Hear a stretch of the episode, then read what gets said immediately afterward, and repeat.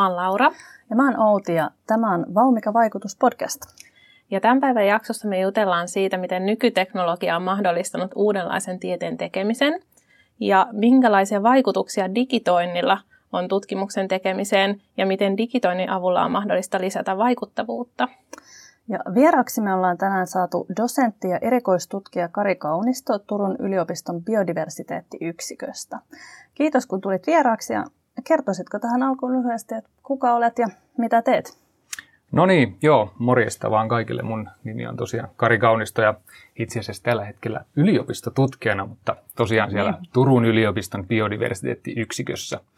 Ää, opetan erilaisilla kursseilla, sitten teen lähinnä tämmöistä hyönteisaiheista biodiversiteettitutkimusta ja lisäksi on sitten vastuussa näiden luonnontieteellisten kokoelmien digitoinnista. Ja meillähän on tässä podcast-sarjassa pyrkimyksenä päästä perille siitä, että mitä se vaikuttavuus oikeastaan on. Ja haluttaisiin nyt heti alkuun kysyä sulta, että miten itse määrittelet tätä vaikuttavuutta, ja mitä se sulle tarkoittaa? No äh, itselle se tarkoittaa sitä, että, että tota, tieteen avulla pystytään myötävaikuttamaan moninaisiin kehityskulkuihin, kuten yhteiskunnallisiin asioihin, joista nyt sitten esimerkkinä vaikkapa tämä hyönteiskadon torjunta. Joo, sä tota, työskentelet Turun yliopiston biodiversiteettiyksikössä, niin kertoisitko vähän, että minkälaista tutkimusta tässä teidän yksikössä tehdään? Joo, eli, eli tota, luonnontieteellisten museoiden tutkimuksen ytimen muodosta varmastikin tämmöinen taksonominen tutkimus, joka siis tarkoittaa eliöiden luokittelua ja nimeämistä – Tämä taksonominen tutkimus on siis tärkeää siksi, että suurin osa kaikista maailman eliölajeista on vielä tuntemattomia ja sitä kautta sitten kun näitä tuntemattomia eliöitä nimetään ja luokitellaan, ymmärretään paremmin luonnon monimuotoisuuden tilaa ja siinä tapahtuvaa muutosta. Sekä pystytään sitten tehokkaammin myös suojelemaan sitä monimuotoisuutta. Mutta tämmöisen taksonomisen tutkimuksen lisäksi Meillä biodiversiteettiyksikössä tutkitaan myös esimerkiksi lajien välisiä vuorovaikutuksia. Sitten tehdään aerobiologista tutkimusta, josta esimerkkinä vaikka nämä siitepölytiedotukset. Ja sitten tutkitaan Saaristomeren tilaa ja, ja myös Lapin luonnon tilaa ja niin edelleen. Lisäksi tämän luonnontieteellisen tutkimuksen ohella viime vuosina ollaan yhä selkeämmin ymmärretty, että tämä luontokadon torjumiseen tarvitaan yhä enemmän biologisen tutkimuksen lisäksi sitten vielä poikkitieteellistä ja monitieteellistä tutkimusta. Ja tähän liittyen biodiversiteettiyksikkö johtaa Suomen Akatemian rahoittamaa tämmöistä Biodifull-hanketta, joka sitten tähtää siihen, että luonnon monimuotoisuus otettaisiin paremmin huomioon kulutuksessa, liike-elämässä ja yhteiskunnallisessa päätöksenteossa. Nämä tuli nyt vaan päällimmäisenä mieleen biodiversiteettiyksikön tutkimustoiminnasta, mutta siellä on, on tietysti paljon muitakin aiheita, joista saa sitten tietoa esimerkiksi meidän nettisivujen tai yleisötapahtumien kautta. Kuulostaa siltä, että te teette tutkimusta vähän niin kuin maassa, merellä ja ilmassa. Ja tota, tosiaan tuossa mainitsit tästä monitieteellisestä ja poikkitieteellisestä tutkimuksesta, niin minkälaisia kaikkia toimijoita teidän yksikköön sitten kuuluu?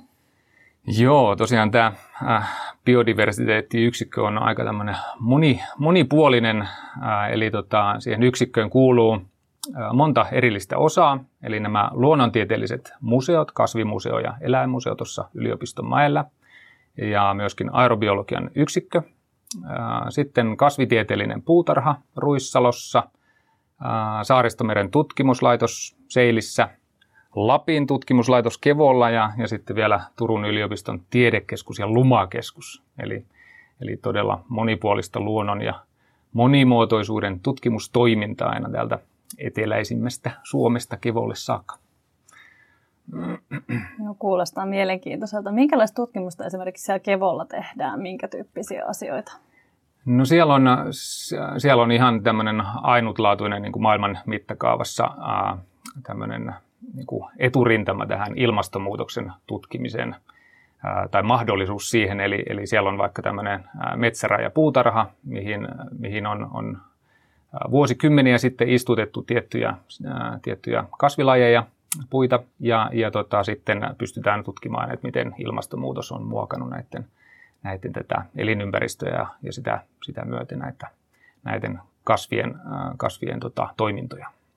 Niin se on tämmöistä pitkän, pitkän aikavälin tutkimusta selvästikin. Kyllä vaan just, just eli, eli tota, ylipäätään niin kuin luonnon, luonnon monimuotoisuuden tutkimuksessa niin, niin, niin tämmöiset pitkät aikasarjat on täysin niin kuin, oleellisia ja ne on, ne on niin kuin kriittisen tärkeitä, jotta pystytään sitten, sitten havainnoimaan tätä käynnissä olevaa muutosta. Tämä pitkä aikaväli on tässä vaikuttavuudessakin keskeinen asia, niin millä kaikilla tavoilla tämä yhteiskunnallinen vaikuttavuus sitten tässä teidän yksikön toiminnassa näkyy? No joo, se, se näkyy kyllä isosti monilla tasoilla. Eli, eli tota, vaikkapa ää, biodiversiteettiyksikön yleisötoiminnat saavuttaa yli 140 000 ihmistä vuosittain, ja tuo määrä on, on vain kasvanut viime vuosina.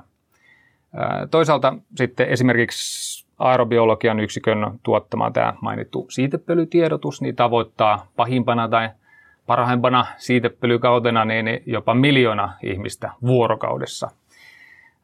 Näiden lisäksi sitten biodiversiteettiyksikkö on, on mukana monissa yhteiskunnallisesti tärkeissä asiantuntijaryhmissä, kuten vaikkapa nyt ympäristötieteen foorumi, luontopaneeli, uhanalaisuusarviointien tämmöiset lajityöryhmät ja niin edelleen, joiden päätökset sitten vaikuttaa myös esimerkiksi politiikka, suosituksia moniin yhteiskunnallisiin tahoihin. Kuulostaa, että olette tosi paljon niin kuin näkyvillä ja jalkaudutte? Joo, joo kyllä, kyllä mun ymmärtääkseni äh, tämä biodiversiteettiyksikkö on ihan, ihan yliopiston näkyvimpiä näin niin kuin, äh, mm. yhteiskunnallisessa vuorovaikutuksessa yliopiston näkyvimpiä äh, osia. Joo. Ja varmaan aika monelle toi Kevo nyt ei ehkä ole ihan sieltä tutuimmasta päästä, mutta esimerkiksi Ruissalon kasvitieteinen puutarha on varmasti suurelle yleisölle kyllä hyvinkin tuttu. Että Joo, kyllä sitä on, on puhuttu, että se on, on vähintään meidän turkulaisten tämmöinen oma olohuone, mutta, mutta tota, äh, ehkä laajemminkin siellä käy myöskin paljon sitten matkailijoita ja, mm. ja muita. Ja tästä jalkautumisesta vielä, kun, kun mainitsit, niin, niin, niin tota, tosi paljon myöskin tosiaan jalkaudutaan esimerkiksi kouluihin ja, ja lukioihin ja niin edelleen ja, ja vaikkapa päiväkoteihin ja niin edelleen kertomaan, kertomaan näistä, näistä tota, äh, tämmöisestä tutkimuksesta ja, ja, ja siitä, mitä, mitä luonnolle kuuluu. Joo, on kyllä itselläkin ottanut silmään, että puutarhassa esimerkiksi on just nämä lasten lauantait ja on kaiken näköistä tapahtumaa ja tietysti se luma, lumatoiminta, että, että paljon kyllä olette ehtinyt tehdä ja varmasti jatkossakin teette. No joo, iso, iso porukka ja, ja paljon, paljon tota, voisi sanoa niin kuin, ainakin muiden puolesta taitavia ihmisiä, niin, niin, niin tota, kokoontunut yhteen, niin sitten saadaan, saadaan myös sitten aikaiseen. Teillä on niin paljon kaikkea erilaista ö, toimintaa ja muuta, niin teillä on myös varmasti hyvin paljon näitä kaikkia aineistoja. Ja itse työskentelet luonnontieteellisten näytteiden parissa ja Turun yliopistossa onkin lähdetty nyt aika laajastikin digitoimaan näitä näytteitä, niin voisitko kertoa nyt sit, mitä tämä digitointi tarkoittaa? No joo, se on, se on pomppaa silloin tällöin aina, aina jossain tiedotusvälineissä ja muualla tämä digitointi esiin. Eli, eli se on niin kuin aineiston sähköiseen, eli tämmöiseen tietoteknisesti käsiteltävään muotoon saattamista. Ja jos nyt mietitään vaikkapa luonnontieteellisiä kokoelmia maailmanlaajuisesti, niin näistä vasta noin äh, suurin piirtein kymmenisen prosentti on, on digitoitu, eli, eli työtä riittää. Mm-hmm. Onko tota, tätä työtä tehty nyt kauan jo Turun yliopistossa, että viekö se paljon aikaa? Se on, se on todella äh, aikaa vievää. Sitä, sitä digitointia tosiaan tehdään niin kuin monella tavalla. Äh, se voi olla, olla just tämmöistä niin kuin vaikkapa näiden kerutietojen tallettamista tai, tai äh, tämmöisten erityistarkkojen valokuvien ottamista tai muuta, mutta, mutta tota, yleisesti niin, niin se, on, se on aikaa vievää, mutta, mutta äärimmäisen tärkeää. Minkä takia se on niin tärkeää? Minkä takia te olette lähteneet tätä tekemään? No jotta luonnontieteelliset näytteet olisi, olisi mahdollisimman vapaasti ja tehokkaasti käytettävissä. Se on se, on niin kuin se juttu, mutta tämä digitointi ylipäätään suojaa myös näitä korvaamattoman arvokkaita näytteitä muun muassa tulipalolta, varkaudelta, katoamiselta tai ihan ylipäätään vaikka tuholaisilta. Eli tota, tai tämmöisiltä, täällä on esimerkiksi tämmöisiä tiettyjen kuoriaisten, kovakuoriaisten toukat syö tämmöisiä vanhoja niin kuin iliokokoelmia ja niin edelleen, eli, eli tämmöisiltä. Mutta tota, nämä, nämä luonnontieteelliset näytteet toimii siis äärimmäisen tärkeänä tietolähteenä. Esimerkiksi tämmöisen vaikkapa nyt kaikkeen kuuleman ilmastonmuutoksen tai lajikadon tutkimuksessa, eli, eli niiden avulla pystytään siis havainnoimaan luonnossa tapahtuvaa muutosta ja toimimaan sitten sen mukaisesti. Mä puhun usein omilla luennoilla siitä, miten tämä ilma, jota hengitetään tai vesi, jota juodaan ja ruoka, jota syödään, niin on kaikki peräisin siitä luonnon monimuotoisuudesta. Ja voidaankin sitten helposti todeta, että tämän luonnon monimuotoisuus on, on ihmiskunnan tärkeintä pääomaa, jonka sitten ymmärtäminen ja suojeleminen vaatii tietoa. Ja tästä tiedon kerusta ää, meidän tutkimuksessa on niin kuin isommassa mittakaavassa kyse. Hmm. Minkälaisia kaikkia niitä näytteitä, sit, mitä ne luonnontieteelliset näytteet sit niinku ihan konkreettisesti on? Että näitä jotain kovakuoriaisia ja no joo, muuta? Joo, niitä esimerkiksi. Mutta siellä on nyt esimerkiksi, no nyt just, just tota, ää, tuli tämmöinen kirja, kirja tässä jossain vaiheessa julkaistiin, missä oli, oli tota, Hannu Salmen tämmöinen tunteiden palokirja, missä puhuttiin Turun, Turun palosta ja mikä tapahtui 1827 ja, ja tota, siellä sitten ää, sieltä saakka ää, siitä palosta säilyneitä näytteitä meillä on esimerkiksi tuolla, tuolla tota, mitä sitten on digitoitu, eli, eli niistä on nyt sitten kuvat, kuvat otettu ja niiden kaikki keru, kerupäivämäärät ja muut tämmöiset näin on, on sitten tallennettu digitaalisen muotoon ja niitä pystytään sitten käyttämään tutkimuksessa. Saadaanko näistä esimerkiksi nyt vaikka kovakuoriaisesta, että jos siitä otetaan kuva, niin pystytäänkö siitä tavallaan te- tekemään yhtä hyvin tutkimusta kuin siitä oikeasta kovakuoriaisesta? No ne, ne kuvat auttaa tietyissä asioissa hurjasti mm. eteenpäin. Eli, eli tota, jos nyt mietitään tämmöistä esimerkkiä, että on vaikka joku ää, australialainen tutkija, ketä, ketä kuvaa uusia lajeja tieteelle, eli, eli tekee niistä tämmöisiä ää, kirjoituksia siitä, että, että miten, miten ne uudet lajit, tieteelle kuvaamattomat lajit ää, eroaa niistä muista jo löydetyistä lajeista.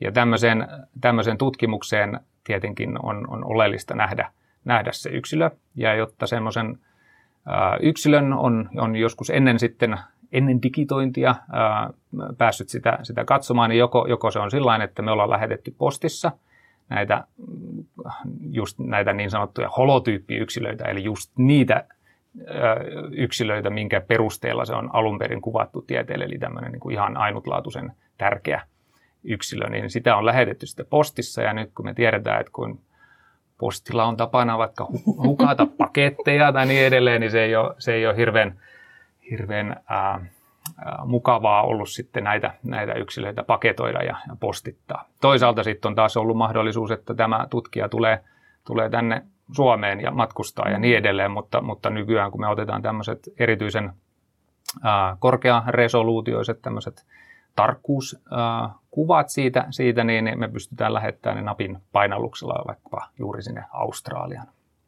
Aika paljon nopeampaa ainakin sitten se Joo, kyllä se tehostaa huomattavasti ja myöskin sitten se, että, että ne, on, ne on käytettävissä muuten niin kuin ihan vaikkapa jos, jos etsitään, äh, etsitään vaikka hakusanoilla tai jotain, jotain muuta, mm. niin, niin pystytään kahlaamaan sitä mittavaa aineistomäärää läpi Niinpä. huomattavasti nopeammin. Mutta nyt näistä kuvista ja näistä digitoiduista näytteistä, niin niistä pitää sitten aika paljon saada irti sitä informaatiota, niin se varmaan vaatii niitä laitteita aika paljon. Niin Ää, millaisilla laitteilla tätä digitointia sitten tehdään? No joo, joo niin kuin mainitsin, niin se, on, se digitointi itsessään, sitä tehdään niin kuin monella, monella tavalla. että et sitä voidaan tehdä esimerkiksi niin kuin skannaamalla näytteestä löytyvät näitä keru, keruutiedot sähköiseen muotoon.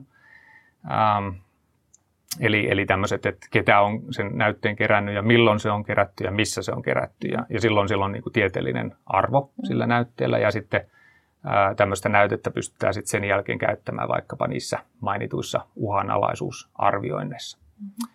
Mutta, tota, mutta toisaalta sitten esimerkiksi mulle itselleni tutuinta digitointia on, on tämmöiset niin sanotut kerroskuvat kuvat tai niiden ottaminen. Eli, eli, eli tota, semmoinen kerroskuva tarkoittaa siis sitä, että jos me ää, katsotaan vaikka jotain tämmöistä kirjan sivua, missä on tekstiä, niin, niin katsotaan sitä vaikka suurennuslasilla, niin me nähdään siitä aina vaan ne muutamat rivit kerrallaan tarkkana. Mm. Ja sitten siinä edessä ja takana on, on semmoista, semmoista suhjua. Eli, eli tota, samalla tavalla, mitä suuremmat suurennukset meillä on näissä kameroissa, vaikka mikroskooppikameroissa, niin sen pienempi se niin sanotusti syväterävä alue siinä on. Mm-hmm. Ja, ja sitten tämä johtaa siihen, että jos meillä on vaikka tämmöinen joku hyönteisnäyte, mistä meidän pitäisi saada, saada tarkka kuva, niin, meillä on siinä mikroskoopin kymmenkertaisten suurennuksien alla se vaan niin kuin ihan pieni kaistale siitä terävänä. Mm. Ja näin ollen meidän, meidän tota, tarvii niin kuin liikuttaa sitä kameraa siihen yläpuolelle, sen näytteen yläpuolelle, vaan ainoastaan se sua niin kuin lähinnä oleva kohta siitä näytteestä on terävä. Sitten me kerrotaan että tietokoneelle, että tuossa on se yläreuna. Sitten me liikutetaan sitä ää, tietokoneavusteisesti sitä kameraa sinne ää, näytteen alapuolelle ja kerrotaan, että okei, tuolla on se alapuoli. Ja sitten me sanotaan sille tietokoneelle, että ota tuosta vaikka 350 kuvaa tuosta välistä. Että jokainen kohta siitä näytteestä on jossain kuvassa terävä. Mm-hmm. Ja sitten me yhdistetään ne, ne tota, sitten vielä tietokoneella semmoiseksi kokonaisuudeltaan syväteräväksi kerroskuvaksi. Eli tämmöinen prosessi. Vie aikaa, mutta ihan hienoja lopputuloksia. No, varmasti. Mihin nämä digitoidut näytteet sitten menee, kun ne kuvat on otettu ja tiedot kerätty, niin mistä ne sitten löytyy, miten niihin pääsee käsiksi?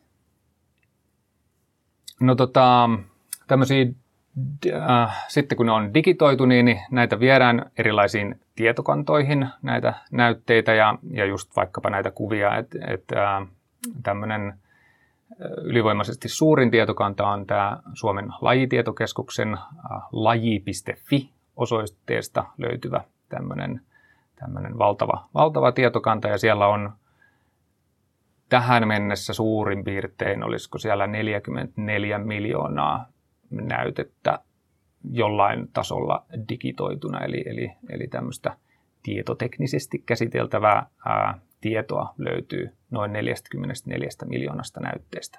Tämä on sitten semmoinen, että, että tota, ää, näitä ää, sieltä lajitietokeskuksesta löytyviä valokuvia tai tätä tunnistustietoa tai, tai näitä, niin pystytään käyttämään sitten näiden lajien esiintyvyyden seurannassa tai, tai niin edelleen. Eli, eli tota, sitä, sitä käytetään siis vaikkapa maankäytön suunnittelussa, ympäristövaikutusten arvioinnissa, natura-arvioinnissa tai natura-arviointimenettelyissä ja sitten erilaisissa tämmöisissä ympäristölupahakemuksissa – metsäsuunnittelussa ja erilaisissa lajistoseurannoissa ja sitten tietysti myöskin tämmöisessä tieteellisessä tutkimuksessa.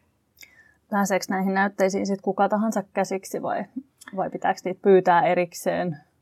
Joo, kä- käytännössä kaikkeen, lähes kaikkeen materiaalin, mikä ei ole semmoista niin sanotusti sensitiivistä aineistoa, eli, eli tota, äh, jotain tiettyjä äh, tämmöisiä löytö, löytöpaikkoja ei, jostain uhanalaisista lajeista ei, ei äh, ihan kaikkia ole julkaistu, mutta, mutta tota, yleisesti niin näihin kaikkiin tietoihin pääsee käsiksi kuka tahansa, ketä, ketä tota, sitten äh, tietokoneen, tietokoneen avulla niin, niin, niin näitä pystyy selailemaan. Joo, eli ei vaadi sitten tältä käyttäjältä tavallaan mitään muita laitteita kuin sen tietokoneen, että sitten pystyy hyödyntämään näitä. Joo, joo, ei. Että tota, et, ja siellä on, on just vaikkapa tämän, tämän lajitietokeskuksen sivuilla on, on aika tämmöiset mun mielestä ainakin suhteellisen hyvät, hyvät äh, ohjeistukset myöskin tämän, näiden, äh, vaikkapa näiden valokuvien etsintään. Mutta siellä, siellä on ihan, ihan semmoisia niin kuin, äh, tämmöisiä yleisiä vaikkapa Google-hakua muistuttavia tämmöisiä haku, hakupalkkeja, mihin pistetään vaikka tämän, tämän lajin – lajin suomenkielinen nimi tai englanninkielinen nimi tai tieteellinen nimi ja, ja sitten sillä, sillä sit pystyy hakemaan tietoa siitä, siitä lajista. Löytyykö täältä tietokannasta vain suomalaisia lajeja vai myös niin kuin ihan maailman joka kolkasta löytyneitä lajeja?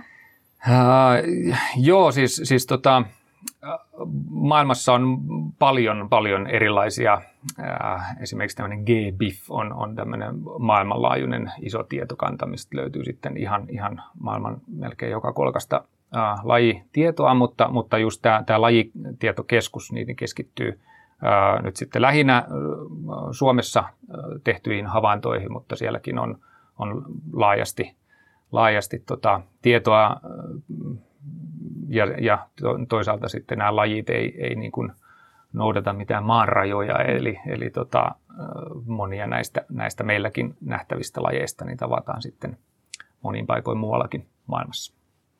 Onko siitä mitään tietoa, että miten paljon tämmöisiä näytteitä on nyt digitoitu, jos nyt miettii vaikka kaikesta siitä, mitä olisi mahdollista? Niin. Joo, tosiaan mä luulen, että se olisi, tai siis jossain vaiheessa joitain vuosia sitten se oli semmoinen karkea arviointi, että hiukan yli kymmenisen prosenttia kaikista maailman Joo. luonnontieteellisistä koko- kokoelmista olisi vasta digitoitu, eli siinä on, siinä on vielä valtavasti työtä, mutta toisaalta se, ne menetelmät nopeutuu koko ajan ja, ja Yhtenä äh, esimerkkinä voisi nyt mainita vaikka tämän, tämän tämmöisten niin kuin DNA-tietokantojen tekemisen tai DNA- ja RNA-tietokantojen tekemisen, eli tämmöistä, että tämän niin kuin perinnöllisen äh, monimuotoisuuden selvittämisessä esimerkiksi käytettävien tietokantojen tekemisen, ja, ja kun ennen tässä vielä kymmenisen vuotta sitten, niin, niin, niin tota, saatiin, saatiin samalla tai muutaman päivän aikana tehtyä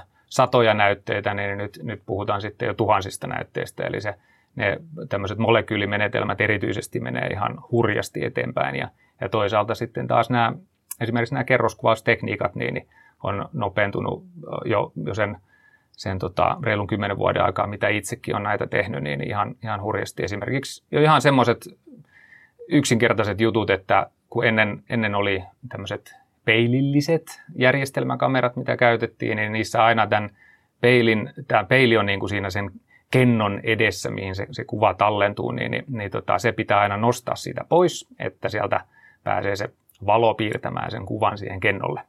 Ja, ja jotta tämä, tai silloin kun se, se ää, peili nostetaan pois, niin se kamera vähän tärähtää, niin, niin silloin meidän aina piti niin kuin odottaa joitain sekunteja näiden kuvien välillä, ja sitten kun otetaan satojen kuvien sarjoja, niin tämmöinen muutama sekunti per kuva, niin on aikamoinen lisää. Niin nykyään on sitten tarjolla vaikka peilittömiä järjestelmäkameroita, mitkä sitten taas ei tosiaan vaadi sen peilin nostamista. Eli, eli tota, tämmöisiä ihan pieni, pieniä juttuja, mutta koko ajan tahti, tahti kiihtyy ja niin edelleen, mutta, mutta paljon on vielä savottaa edessä. Missä vaiheessa mennään näiden Turun yliopiston kokoelmien kanssa?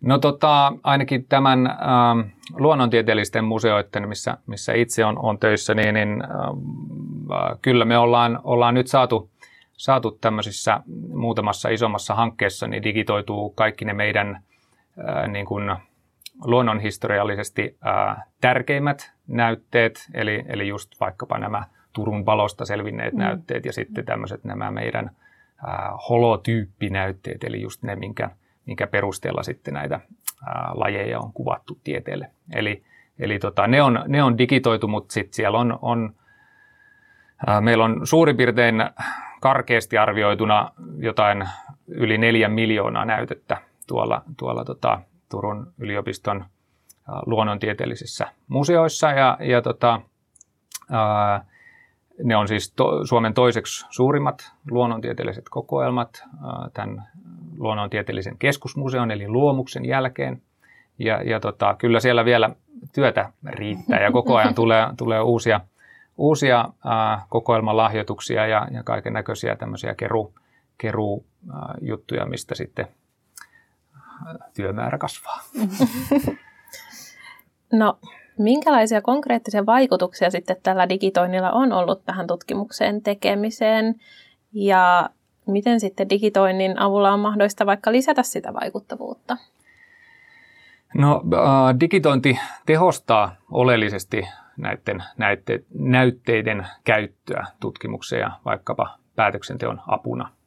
Eli ylipäätään esimerkiksi tämän, tämän, sitä kautta, että, että tutkijat ja muut aineistoa käyttävät tietää, mitä, mitä näytteitä meillä on olemassa. Eli, eli heidän ei tarvitse enää käydä näitä miljoonia näytteitä läpi, mm-hmm. Vaan, vaan he pystyvät parhaimmillaan löytämään mielenkiintoiset näytteet hakusanoilla tietokannoista. Lisäksi totta kai digitointi helpottaa huomattavasti näiden suurten aineistojen käsittelyä tietotekniikan kautta. Mutta sitten on myös paljon muunlaista etua siitä, että, että näytteistä on vaikkapa tarkat, tarkat kuvat olemassa. Eli, eli tota, jos, jos vaikkapa ennen, ennen tehtiin tämmöinen tieteellinen kuvaus, tämmöinen artikkeli, missä kuvattiin vaikkapa joku, joku sanotaan nyt tieteelle uusi tuntematon perhoslaji, niin siitä, siitä piirrettiin tämmöiset tarkat viivapiirustukset, missä sitten näkyy nämä yksityiskohdat mahdollisimman hyvin. Ja nyt, nyt sitten taas se nopeuttaa aika huomattavasti, että me otetaan tämmöiset kerroskuvasarjat siitä monesta, monesta suunnasta, mutta mut kuitenkin niin, niin, niin tota, silti se on, se on älyttömästi nopeampaa ottaa tämmöiset kuvasarjat ja sitten pistää ne tukemaan siihen, siihen sitä, sitä tekstiä, mikä siinä tieteellisessä artikkelissa on. Ja näiden avulla sitten, kun tiedetään, että yksi kuva vastaa tuhatta, tuhatta sanaa ja ainakin ja näin edelleen, niin, niin, niin tota, sen puoleen niin se on, ne on älyttömän informatiivisia silloin ne tämmöiset tarkat kuvat, mistä tutkijat pystyy sitten tosi nopeasti katsomaan, että onko vaikka kyseessä uusi, tieteellä uusi laji vai, vai joku jo aikaisemmin tunnettu. Onko tämä muuttanut niin kuin niitä menetelmiä, mitä, millä tutkimusta tehdään, niin nämä digitoinnit ja tämmöiset? No, voisi ehkä sanoa sillä että se on, se on ainakin tukenut äh, niin kuin olemassa olevia menetelmiä, mm. tutkimusmenetelmiä ja, ja tutkimuksen jouhevuutta mm. parantanut huomattavasti. No tarviiko tätä digitointia tai kannattaako sitä jotenkin huomioida siinä tutkimuksen tekemisessä jo jossain alkuvaiheessa vai? No ehdottomasti. Siis ihan, ihan heti alun alkaen, eli, eli tota, niin kuin todettu, niin tämä, nämä digitoidut näytteet tehostaa oleellisesti sitä tutkimuksen kulkua ihan alusta loppuun saakka. Eli, eli silloin siis semmoista tietyn tyylistä ää, vaikkapa kokoelmatyötä, niin, niin, niin silloin kun, kun pystyy, pystyy tuommoisia suuria aineistoja käsittelemään, käsittelemään hakusanoja ja, ja, ja tämmöisten, tämmöisten eri, eri komentoketjujen kautta, niin se on, se on todella paljon nopeampaa ja tehokkaampaa. No mitä sitten, jos joku nyt vaikka meidän yliopiston tutkijoista kiinnostuu tästä tutkimusnäytteiden sen digitoinnista, niin miten siinä nyt sitten pääsisi alkuun? No joo, joo tämmöinen tota, digitointi tosiaan voi olla, olla monen tyylistä ja, ja jos nyt mietitään vaikka, että, että tota, tämä, mistä mainitsin, tämä lajitietokeskus, niin se on se on yhden tyylistä digitointia, että, että jos, jos joku harrastaja vaikka äh, havainnoi jotain, laskee vaikka jotain perhosia tai jotain äh, pölyttäjä hyönteisiä tai, tai lintuja tai niin edelleen, niin hän, hän pystyy syöttämään ne, ne tänne osaksi tätä, tätä tota, lajitietokeskuksen tietokantaa. Eli, eli hän, hän menee sinne sinne tota, laji.fi ja löytää sieltä tämmöinen vihkopalvelu tai oma, omat havainnot ja, ja sitä kautta pystyy syöttämään sen paikan, ää, sen ajan ja, ja sitten sen, että ketä sen, sen havainnon on tehnyt ja, ja tietenkin, että mitä on havaittu. Ja silloin, silloin kun ne havainnot on tämmöisessä sähköisessä muodossa, niin ne, ne, niitä tosiaan pystytään sitten käyttämään, käyttämään myöhemmin monenlaisessa tutkimuksessa, vaikkapa siinä – siinä paljon puhutussa uhanalaisuusarvioinnissa tai, tai myöskin sitten vaikka ää, ajan kuluessa selvittämään, että miten lajien ää, elinalueet on, on muuttuneet ajan kuluessa. Kuulostaa mielenkiintoiselta. Hei, kiitos tosi paljon tästä, tästä juttuhetkestä ja suuret kiitokset, että ehdit tulla tänään tänne meidän vieraksi. Kiitos teille myös paljon. Kiitos. Joo, kiitos munkin puolesta ja me jatketaan sitten uudella näkökulmalla taas seuraavassa jaksossa. Eli seuratkaa Turun yliopiston avoimen tieteen kiihdyttämön sometilejä, Twitteriä ja Instaa, niin me kerrotaan siellä, milloin seuraava jakso on kuunneltavissa. Jees, kuullaan taas ensi kerralla. Moi moi! Moikka! Moi!